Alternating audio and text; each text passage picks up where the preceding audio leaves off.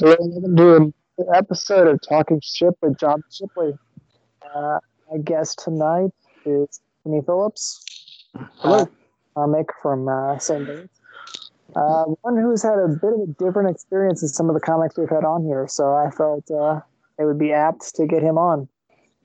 For having me on. Well, Anthony, I'm glad to have you. Um, Mhm. You and I go way back. You uh, did a podcast with me uh, a while back. You know, when Oh, yeah. were bad movies. Uh, and I know that you say that lately you are aiming to do more towards writing and less towards stand up. Yeah, so, what- it's- what's going on there? I think a lot of it just deals with stage fright. Like I find that you could write like like about five minutes. You write four or five minutes, and you rehearse it, and you just do everything you do. But for me, when I get on that stage and look out just that that darkness, and just like I just freeze.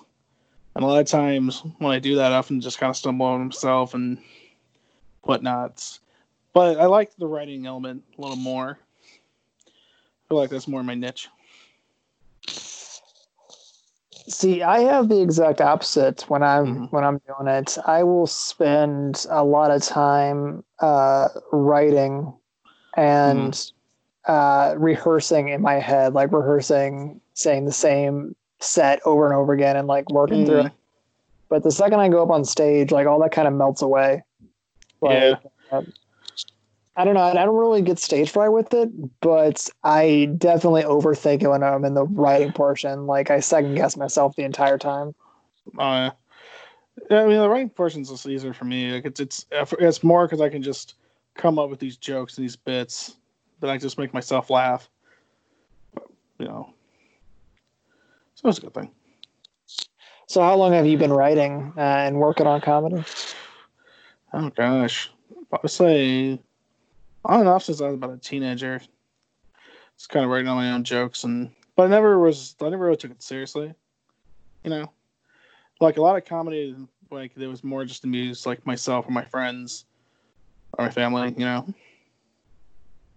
So it wasn't until I became an adult that I kind of took it more seriously. I guess you know, just like trying to make it something versus you know being a. Do you think? Do you think it is just stage fright that's keeping you from wanting to perform more? I mean, obviously we can't do a lot here with you know Corona Yeah. apocalypse happening, Yeah. but uh, Yeah, I've seen, I've seen certain places trying to do the the Zoom thing where they have like comics go on and perform. It's kind of in, intriguing. it's actually pretty cool. Uh, a lot of us have been doing that. Uh, a lot of STL comics have been doing, uh, you know, makeshift um, mic nights, you know, on Zoom.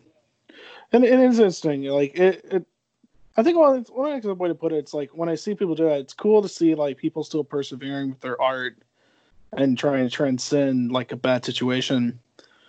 And it's also just kind of surreal that we're in that it's this time where you know we have to do this. You know, it's it's a very interesting time to like just just look at it and watch it. So you said something to me that Mhm. made me want to do this interview with you. Uh huh. Um, because uh, you and I have done stand up together before. Yeah. And you mentioned that um, one of the things that gets to you is that you kind of felt that the scene is kind of competitive in nature. kind of I- competitive, a little. am I misreading that? Well, a lot of it's I wouldn't say competitive. Maybe parts of it's competitive, uh, but then I noticed it's more of the the click kind of thing, like the outsider coming into something a little bit, you know, that you're not familiar with. And I always felt intimidated by that, and and not in a bad way, like not in a like you know like in a malicious way or anything like that. But it's always it's kind of rough when you're just trying to find your own footing in something and sometimes you try to talk to some people and some people are res- responsive and other times people aren't You know, I I can see that. Um, I've had a little bit of experience with that uh, with some of these stand-up uh, events where you a lot of these people in the area are, are I don't know if I'd say veterans to it, but Mhm. they uh, they've been around for a long time, and they all everyone knows each other. Yeah. Um, but you know, uh, part of that's just kind of sticking through with it and making connections.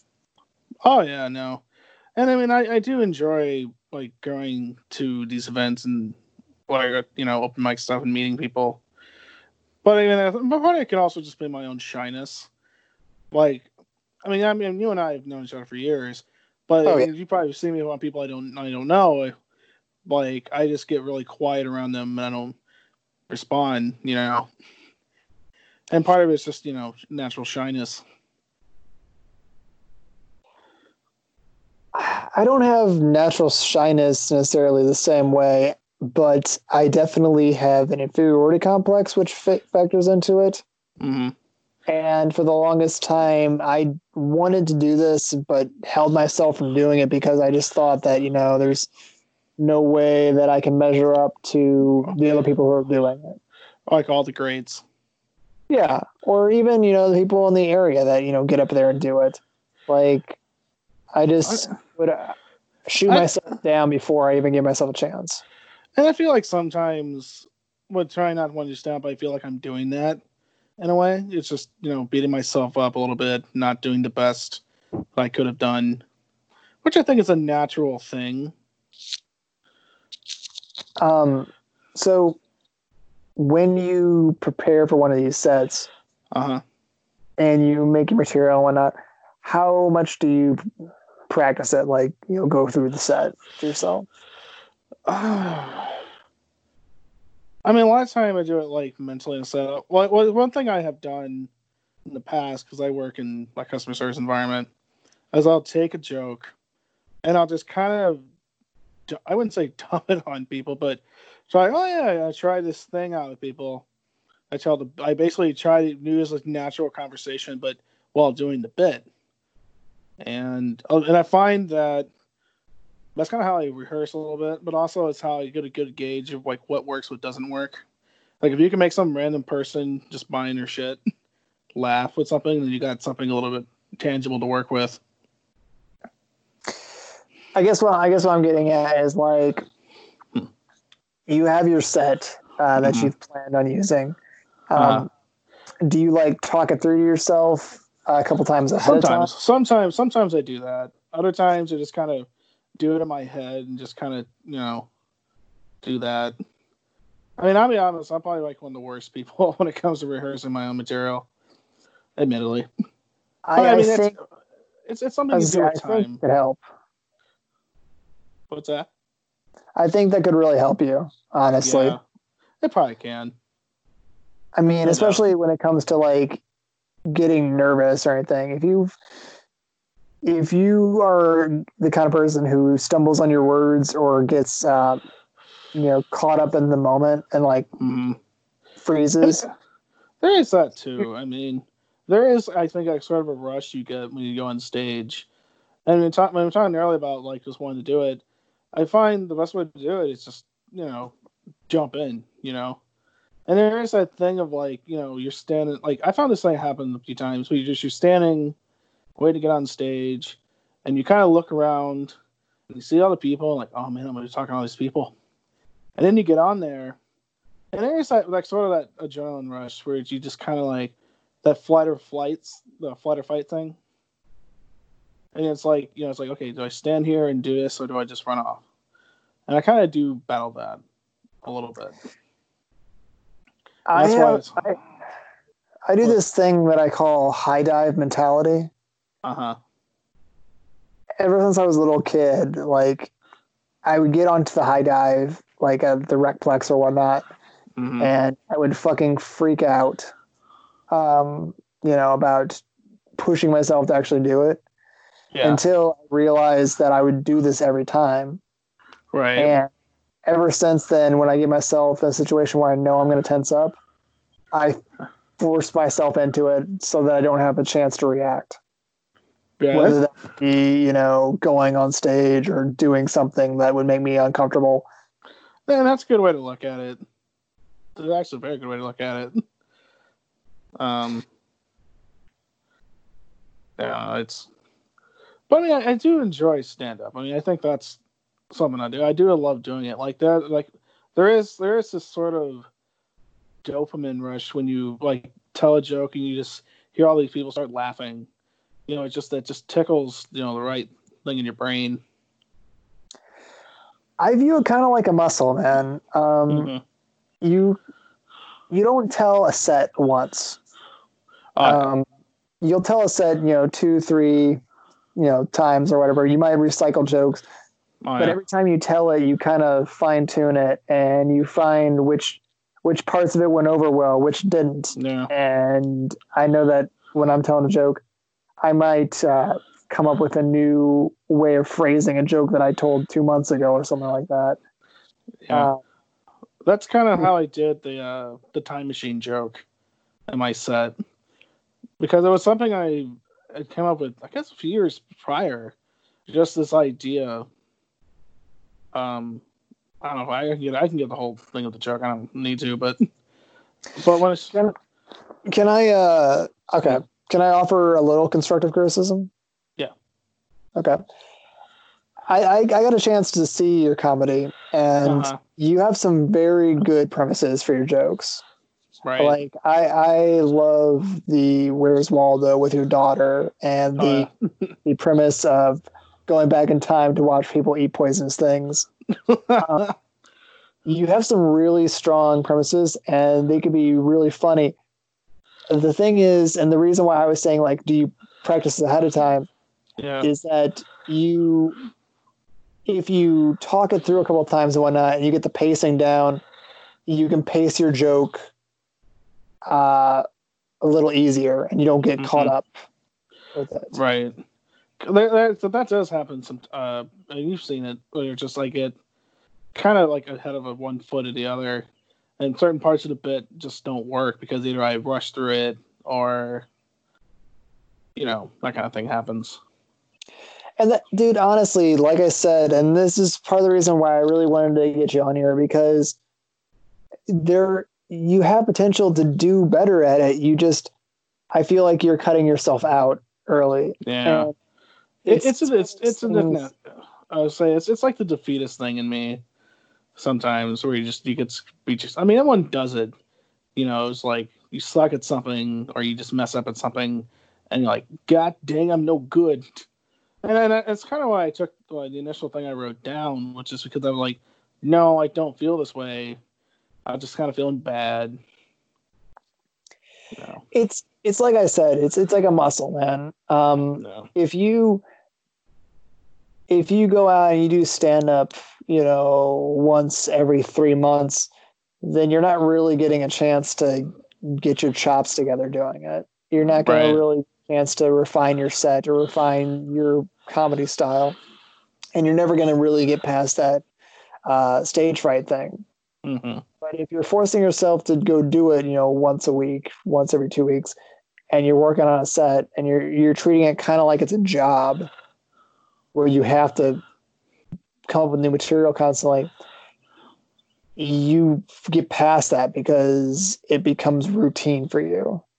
hmm Like I was fucking terrified the first time I went up there, but now it's kind of like second nature because it's just like, oh, okay, well, this is it's my Yeah. turn.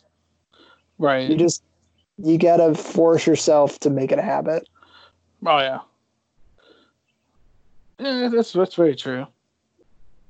But uh, like I said, I I think you have a lot of really funny stuff there, and I know from conversations, you know, just doing the podcast with you or just talking to you, you'll get me laughing.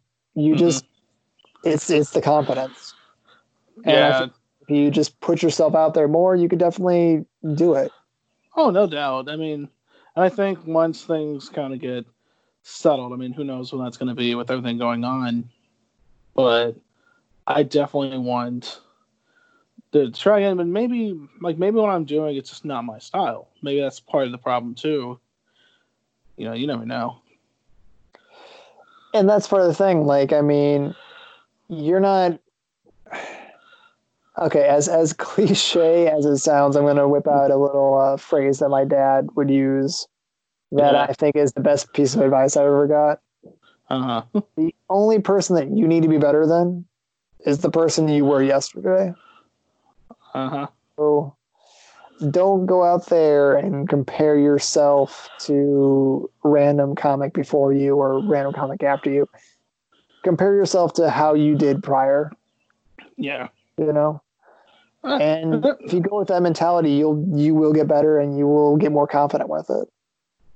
Oh yeah, no, no, that's that's extremely good advice. Very, I mean, it's very wise. I mean, just because, and they can do that. Like you're, I, I've, I've been guilty of doing that. Like, watch somebody on stage, like, man, that guy's so fucking good, you know, and you just kind of get jealous, and then then kind of, I don't know. I mean, I don't know if you've had a chance to experience this because you Mhm. don't go to a lot of these comedy events, Yeah, but a lot of the comics, at least from what I've experienced, um, one of the reasons they sound really funny or really good is because that comic has done that set at least six times.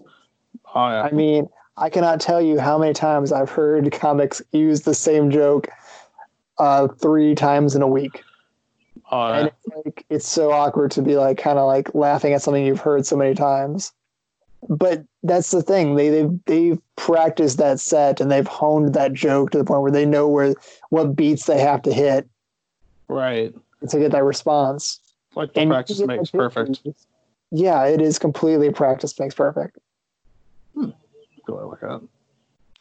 I mean, you they they can they are so much funny. They're they're so funny because they have the chance to go out there and do the same joke several times and get it to the point where it's almost like a science. Right. And you can do that too. I mean, I'm betting that if you looked at any of these people's first times, it would not be something. Yeah, know. Um, even though he's kind of a like scoring member of the community, uh, comedy community, uh, Louis C.K. I remember when he first did stand up, like his first open mic, he I think he got booed or something. He just bombed, and he didn't do it for like in like a whole year or two. Then he went back and then he became you know that guy. And that's like every comedian, really. that's part of the reason why I really appreciate my fiance because Mm. she has kept me going at it. Like I've had a couple of nights where I have just not done as well as I wanted to do, or I Yeah. will get parts of my set that I wanted to do, and I will be fucking hard on myself. And it's it's hard to see the forest from the trees when you're the one critiquing yourself because you don't know how people are re- reacting to it.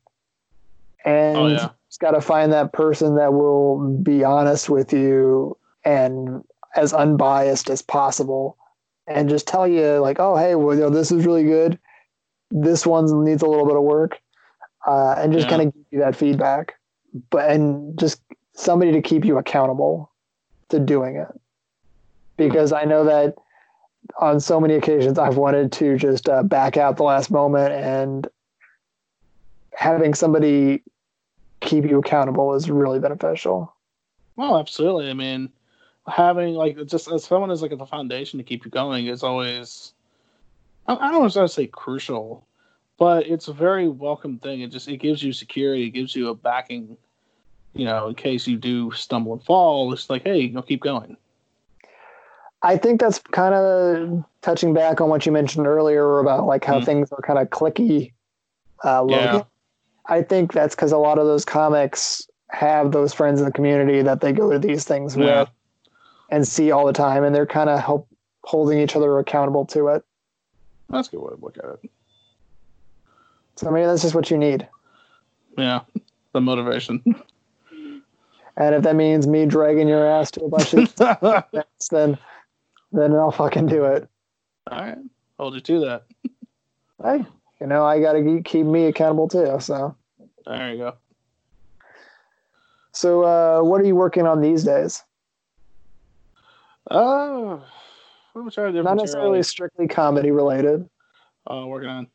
I don't know. Like I'm in, I'm in kind of doing little treatments here and there for or outlines for short stories or something, or uh, I don't know. I mean, I mean, I mean, honestly, a lot of it has been comedy, but it's mostly been just kind of being in this moment in time with the coronavirus and everything. It's just so surreal.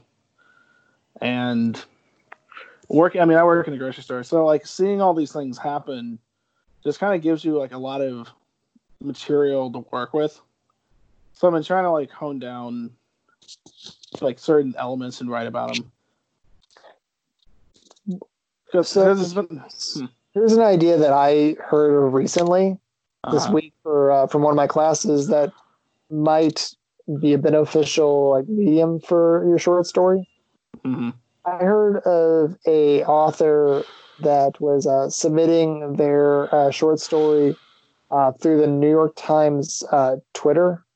Okay. And they had a, a, specific Twitter set aside where every day uh, this portion of a short story at certain times was released through that Twitter.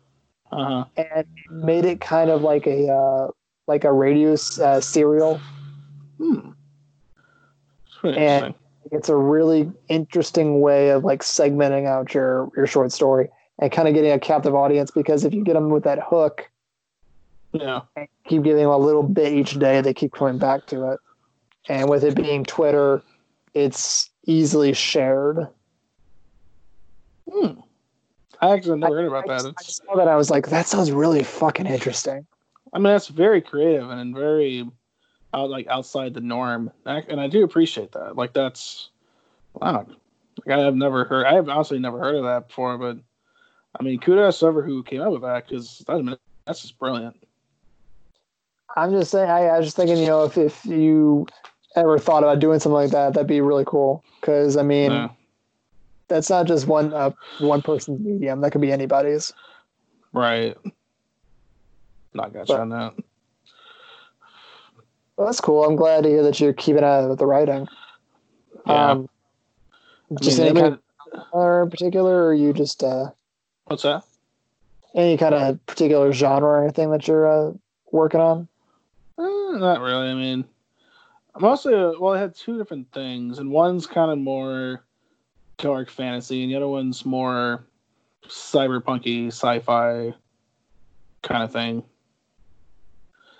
But I mean, I, I, I just said seems to be your niche. I know that you're a big fan of Blade Runner, etc. Yeah. Uh, I'm still probably like just making like forcing you to watch some things. Like, why didn't I watch it before? watch. Uh, no, but it's really hard. I mean, I do find like writing right now kind of is beneficial because I say what's everything going on. It's just sometimes you just have to put your mind somewhere else and I mean, and, like, where, this is like a perfect time to force yourself to do something like that. Oh yeah, you're gonna do. Yeah, like, I mean, because like, um, yeah, no, it's just like I, I there has been no other time where you you almost you almost have to do something because you can't you can't make an excuse and go out you know somewhere. You can't go out to a restaurant. You can't go out to a bar. You can't go out to a movie or anything. It's just you're stuck like but either home at work. So you have to do something to fill up the time. And writing is just one way to do it.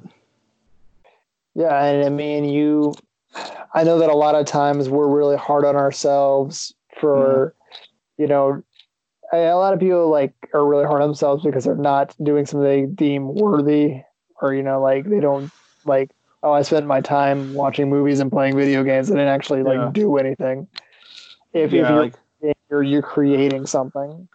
Yeah, I'm kind of guilty of that. I I think half of this time is spent as just like listening to podcasts and playing video games at night, just trying to like forget. well, if if it's if it's something that brings you enjoyment, then yeah. I don't think it's a waste of time. No, like I was listening to, I guess last is yeah last podcast on the left talking about the JF uh, whole JFK assassination, and just go and just hearing all this, and you know, and playing games just kind of breaks it down, and then you know I just don't have to think about wearing a mask at work or, or anything like that.